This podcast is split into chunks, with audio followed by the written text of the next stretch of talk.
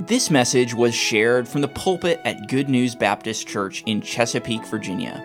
For more information, visit us online at goodnewsbaptist.org. You can turn in your Bibles tonight to Luke chapter 1. Luke chapter 1. I'm glad that we sang a couple Christmas songs tonight. You know, there's two kinds of people in the world. There are those who want to take Christmas lights and decorations down right away uh, after December 25th and stop singing Christmas carols, perhaps. Uh, but then there are those who want to keep Christmas decorations and lights and so forth up uh, for as long as possible. And uh, I happen to be, I happen to fall into the latter category. I'd keep the Christmas lights up until March if Cindy would let me. Uh, and I, I appreciate the Christmas songs tonight. Similarly, I'm not yet ready to move past the traditional Christmas texts uh, in our Bible, even though December 25th has passed.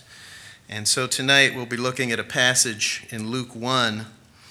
Um, I guess most people would call it a Christmas text. Uh, but I think actually this may be a, a good fit because we're kind of in the, the transition, the interval between Christmas and uh, New Year's. And uh, this, this message may be more of a, a New Year's challenge for us, and so perhaps uh, appropriate at this juncture in the season. And although Pastor Asher touched on this uh, passage just a few days ago, um, we'll be approaching it from a, a slightly different uh, angle tonight. And so I don't think that'll be, a, be an issue. So let's pray and then we'll, we'll examine our, our text in Luke 1. Lord, please uh, do help us tonight, we ask, as we look into your word. Guide our thoughts Please challenge and encourage us. Help us to see your truth and apply it to our hearts. In Jesus' name we pray. Amen. Just a few questions for you as we begin this evening. How do you respond when you're faced with life changing circumstances? How do you respond to news or events that you know will change things, uh, perhaps change the course of your life. Or, if not quite life changing, perhaps it's news that's startling or troubling. How do you respond in the days and weeks following the reception of that news? When circumstances become difficult, stressful, and you're tempted to, to worry and fret, how do you respond? And what is your posture towards God during those times? Well, this evening, we're going to look at uh, a familiar account, as I've mentioned, in Luke 1, and we will notice Mary's response to the life changing news that she received that troubled her, the Bible says.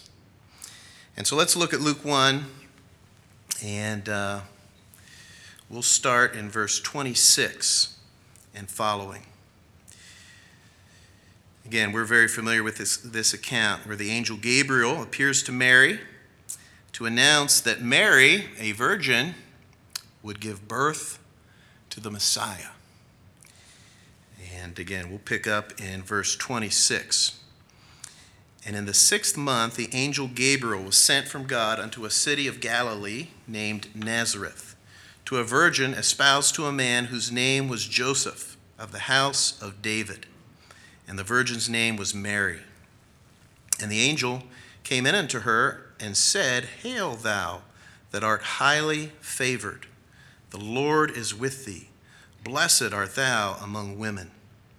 And when she saw him, she was troubled at his saying and cast in her mind what manner of salutation this should be. And the angel said unto her, Fear not, Mary, for thou hast found favor with God. And behold, thou shalt conceive in thy womb and bring forth a son, and shalt call his name Jesus. He shall be great, and shall be called the Son of the Highest.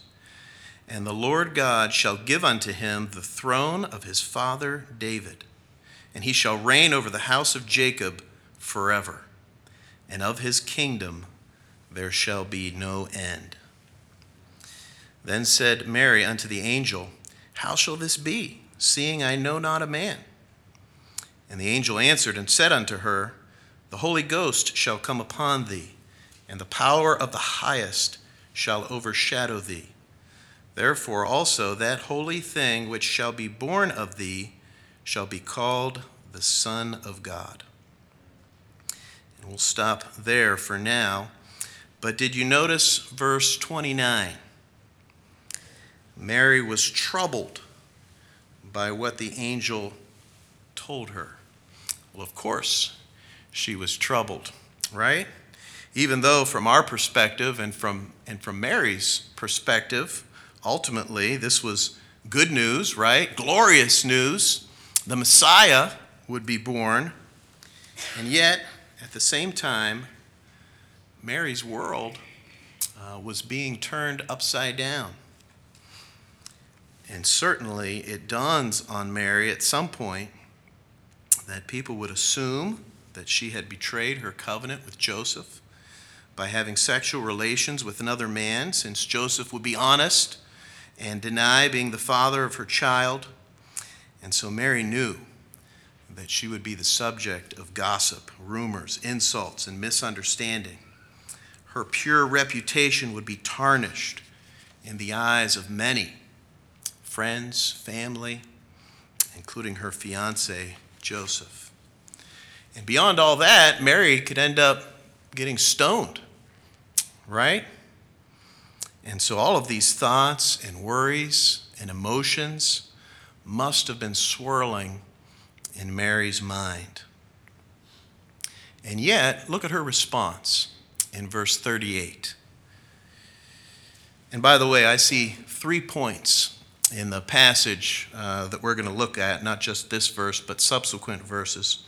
Every sermon needs to have three points, right? So we got three points for you this evening. Uh, three, we're going to make three observations about Mary's response.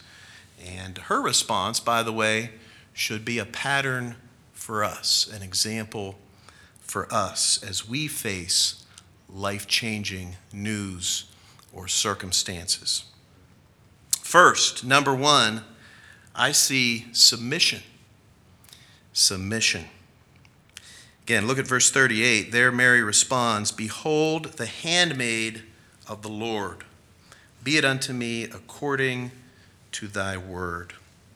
A wonderful, mature response from a godly young lady.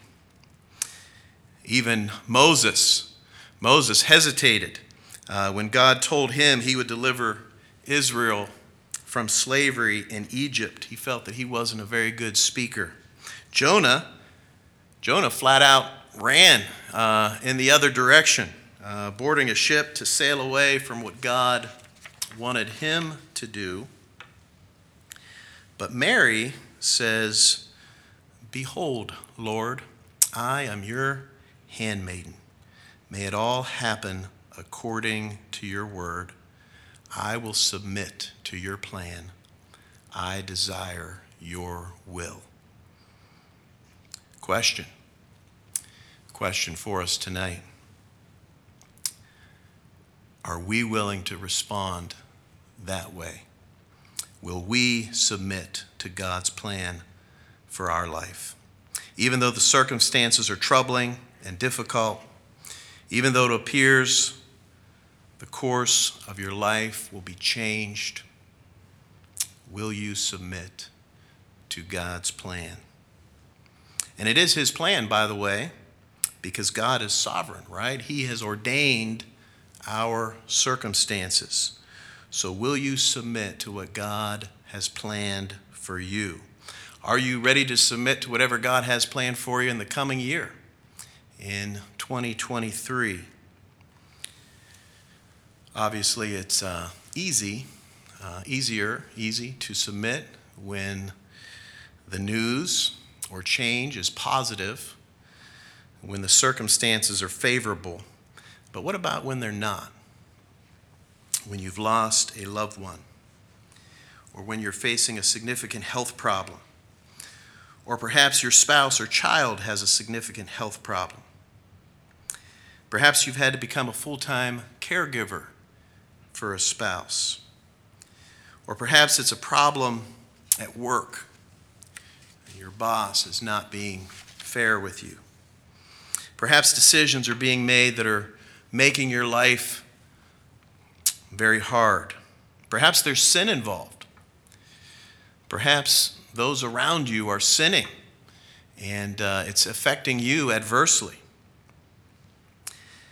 Now, we should uh, obviously stand up for truth and resist evil, but uh, again, obviously, sometimes the, the sinful decisions of others will negatively impact our lives, and, and oftentimes that'll happen, and, and oftentimes there's, there's really not a whole lot we can do to change things. When that happens, we need to realize that God has still ordained our circumstances. Joseph told his brothers in Genesis 45 8, and I'm paraphrasing just a bit, he told them, It wasn't you who sent me here, God did. And that might be uh, one of the most encouraging verses in the whole Bible, by the way, and in my opinion. God is absolutely in control of all of our circumstances, even when sin is involved. That's why Joseph was able to tell his brothers years after they had sinfully sold him into slavery You didn't do this, it was God who sent me here. Ephesians 1:11 says that God works all things after the counsel of his own will. Isaiah 46:10 says that he has declared the end from the beginning. Proverbs 16:33 says that the lot is cast into the lap but the whole disposing thereof is of the Lord. In other words, there's no such thing as chance with God. Nothing happens by chance. Clearly, God is in control. He ordains our circumstances. There's no question, no question about that. The only question is will we submit to what he is doing. Second, let's, let's notice the second aspect of Mary's response. In verse 39, Mary travels to visit her cousin Elizabeth, who's also pregnant. And Elizabeth greets Mary and acknowledges in verse 43 that Mary will give birth to the Messiah, to her Lord. And let's read Mary's response, beginning in verse 46, which uh, by the way, begins Mary's Magnificat, uh, so called because in the Latin Bible, verse 40, 46 begins with the word Magnificat or, or magnify. So, verse 46 And Mary said, My soul doth magnify the Lord, and my spirit hath rejoiced in God my Savior, for he hath regarded the low estate of his handmaiden. For behold, from henceforth, all generations shall call me blessed. For he that is mighty hath done to me great things, and holy is his name. Our second point how would you, uh, how would you characterize the, uh, this, this aspect of Mary's response? What comes to my mind is praise. Praise. She's thankful. My soul doth magnify the Lord. Mary was rejoicing in God. She was praising God.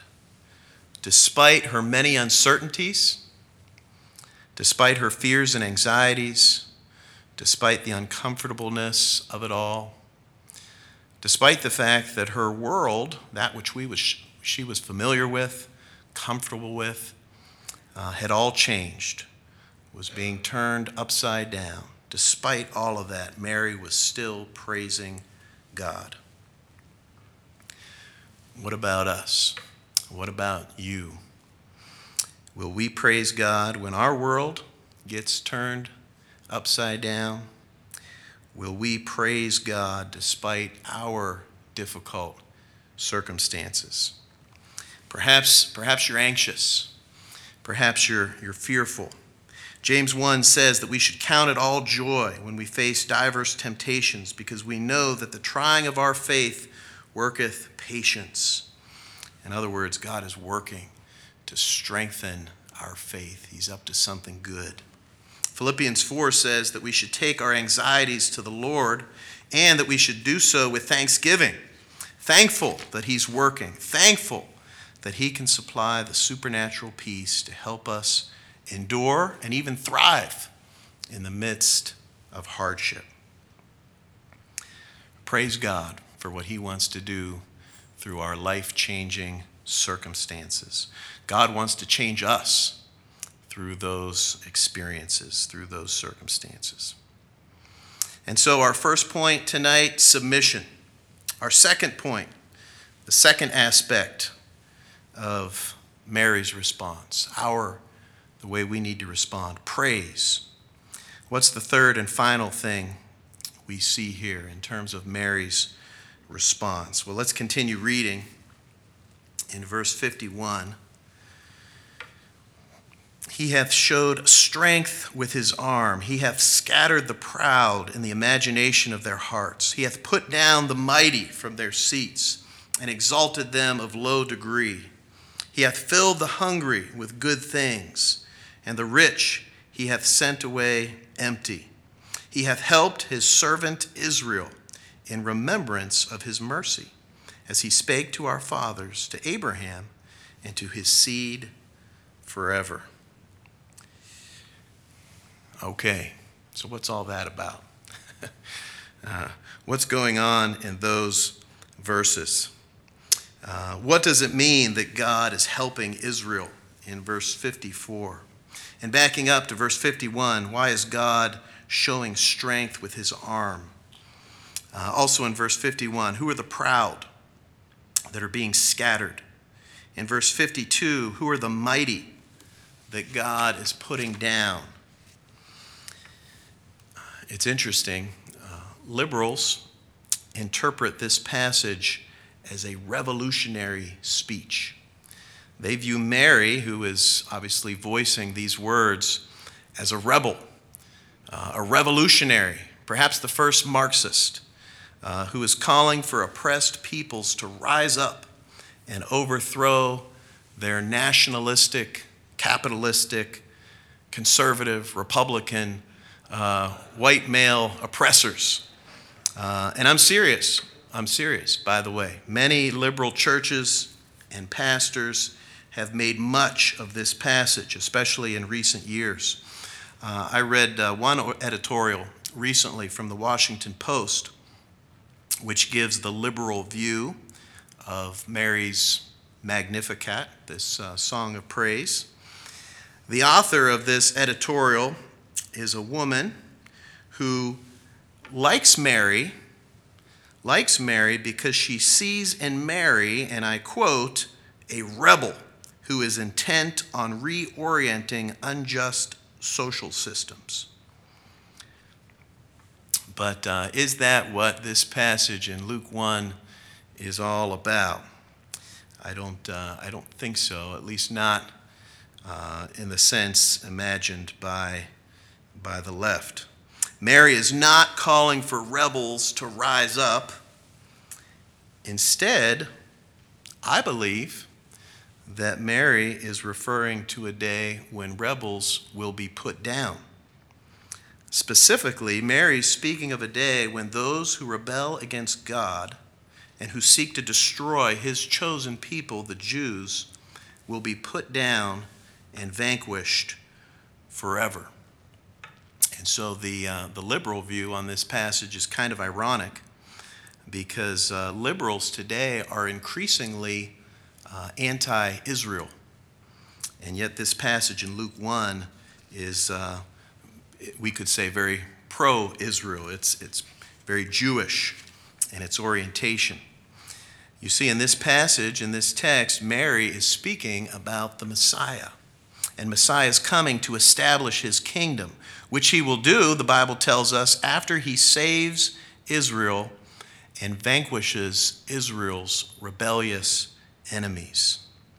In other words, Mary is speaking about, in her song of praise, in these verses we just read, she's speaking about what the angel Gabriel had announced to her just several verses earlier in verse, verses 32 and 33 of Luke 1. When Gabriel said of Jesus, beginning midway through verse 32, that the Lord God shall give unto him the throne of his father David, and he shall reign over the house of Jacob forever, and of his kingdom there shall be no end. Remember that many Old Testament prophecies linked the coming of the Messiah and the establishment of his kingdom with the salvation of Israel and the destruction of Israel's enemies. Uh, for example, prophecies in 1 Samuel uh, chapter 2, verse 10, Psalm 2, Jeremiah 23, 5 and 6, Zechariah chapters 12 through 14, just to name, just to name a few. Mary, Mary knew her Old Testament. She knew her Old Testament. So did Zechariah, father of John the Baptist. Let's look uh, briefly at his song of praise in Luke 1, verses 68 through 79. We won't read all those verses, but uh, look there, please, starting in verse 68. Zechariah's Benedictus, as it's called, is similar to Mary's song of praise. After his son John the Baptist was born, Zechariah was filled with the Holy Spirit. And he says this in verses 68 through 74 Blessed be the Lord God of Israel, for he hath visited and redeemed his people. Who are his people? It's Israel. And hath raised up an horn of salvation for us in the house of his servant David. Who's the us? Again, that's, that's the Jewish people. As he spake by the mouth of his holy prophets, that's Israel's prophets, which have been since the world began, that we should be saved from our enemies, that's Israel's enemies, and from the hand of all that hate us, to perform the mercy promised to our fathers, and to remember his holy covenant, the oath which he sware to our father Abraham that he would grant unto us that we, being delivered out of the hand of our enemies, might serve him without fear. And I'll stop there. So, again, what's, what is this all about? What is uh, Zechariah? What is uh, Mary? What are, they, what are they talking about?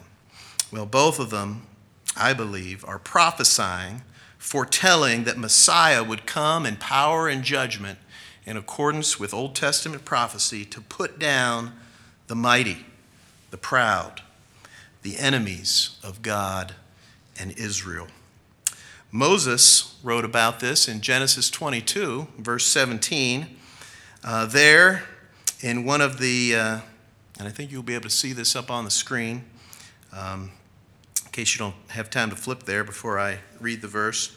Uh, in Genesis 22 17, in one of the early iterations of the Abrahamic covenant, God told Abraham that in blessing I will bless thee, and in multiplying I will multiply thy seed as the stars of heaven, and as the sand which is upon the seashore, and thy seed shall possess the gate of his enemies. Hannah uh, also spoke of this physical deliverance of Israel in 1 Samuel chapter 2 and verse 10 uh, there at the end of her song of praise, after God gave her a son, Samuel, Hannah says this The adversaries of the Lord shall be broken to pieces. Out of heaven shall he thunder upon them. The Lord shall judge the ends of the earth, and he shall give strength unto his king and exalt the horn of his anointed. And by the way, that word anointed at the end of that verse, that is the Hebrew word Mashiach or Messiah. And so this verse, 1 Samuel 2:10, looks forward to the coming of Messiah when he will save national Israel and defeat Israel's enemies. And so in this verse, again, which is parallel to a number of verses in the Old Testament Genesis 22 17, Psalm 2, Jeremiah 23 5 and 6, Zechariah chapters 12 through 14. And we could go, we could go on and on. Uh, this is a parallel verse, parallel also to uh, our text in Luke 1, both Mary's song and Zechariah's song. And so, to recap, back to Mary's song of praise in, in Luke 1. Who are the proud and mighty that Mary refers to in verses 51 and 52? Well, I don't think they're conservative Republicans that she is uh, railing against. I don't think Mary has gone woke here. Uh, the proud and mighty, I believe, are the enemies of God and Israel. How is God showing strength with his arm? Verse 51. How is God helping Israel? Verse 55. Well, by sending his Messiah, who is not only a spiritual Savior from sin, but Israel's national and physical Savior as well, who will deliver the Jewish people from their enemies before the Messianic kingdom is established. By the way, covenant theology uh, does not interpret these verses in, in, the manner that I just have. Um, covenant theologians take they take God's national and physical promises to Israel and they they spiritualize them and they apply them to uh, individual Christians. But uh, here in Luke 1, Mary and uh, Zechariah, as I read them, they don't sound like covenant theologians to me. They don't sound like they believe all these promises will be fulfilled in the church uh, instead of through Israel. Instead, they are trusting God. They are trusting that God will fulfill the promises He made to His chosen people, including the physical promises of deliverance that will come in conjunction with the establishment of the kingdom. Now, there's a whole lot more we could say about this. Uh, including the question of timing. Because uh, you might be wondering why is Mary emphasizing this at this juncture? And why did Gabriel, why did the angel Gabriel say what he said about the kingdom? And Zechariah, why is he emphasizing the kingdom and the destruction of Israel's enemies at this juncture? Why, why then, if Christ's kingdom would not be established until his second coming? And if Israel's deliverance at the Battle of Armageddon is, is still future? Well, we don't have time to explore those issues tonight. I wish we could. Um, and by the way, per- I, I personally favor strongly the answer that traditional dispensationalists have offered uh, to these questions, even over, over and above what uh, more progressive dispensationalists have to say about these matters. But again, that's, uh, that's not for tonight. Uh, the key tonight, for our purposes, getting back to our three points, remember? Um, the key here is we see that Mary was trusting. She was trusting that God would keep his promises, all of his promises.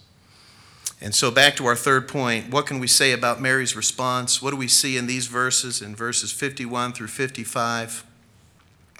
Well, I see trust, I see confidence, I see hope. Mary is trusting God, she is trusting His word.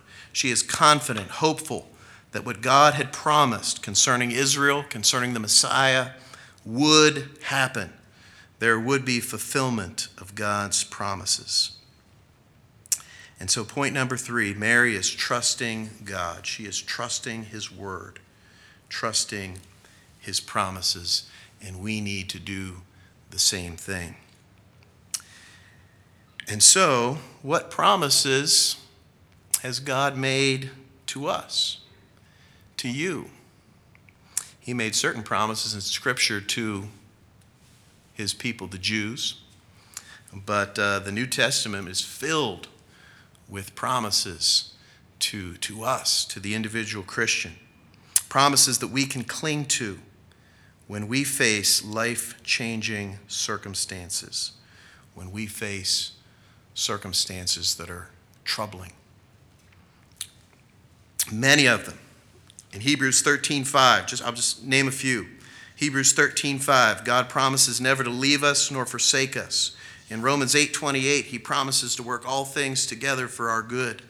In James 1:5, he to, promises to give us wisdom in the midst of our trials. In Hebrews 4:16, he promises mercy and grace in our times of need. And again, we could list many, many, many other promises that God has given to us in his word, the Bible. But in order for us to trust in those promises, in order for us to be encouraged by those promises, as Mary was encouraged, we must know those promises. In other words, we must know our Bibles, just as Mary knew her Old Testament. As, uh, as I already alluded to, Mary's song of praise, her Magnificat, is filled with Old Testament references and allusions. Uh, in fact, much of her song of praise was patterned after Hannah's song of praise in 1 Samuel 2, uh, verses 1 through 10. So, if we want to respond to life changing circumstances like Mary did, we must know our Bibles as Mary did. If we want to be trusting and hopeful in the face of difficult times, we must know God and His Word. And so, as we prepare to enter a new year, 2023, let us renew our commitment to spend time daily with the Lord in His Word. So let's conclude. How are you handling the life changing circumstances that God has ordained for you? How will you handle whatever it is that comes your way in the new year?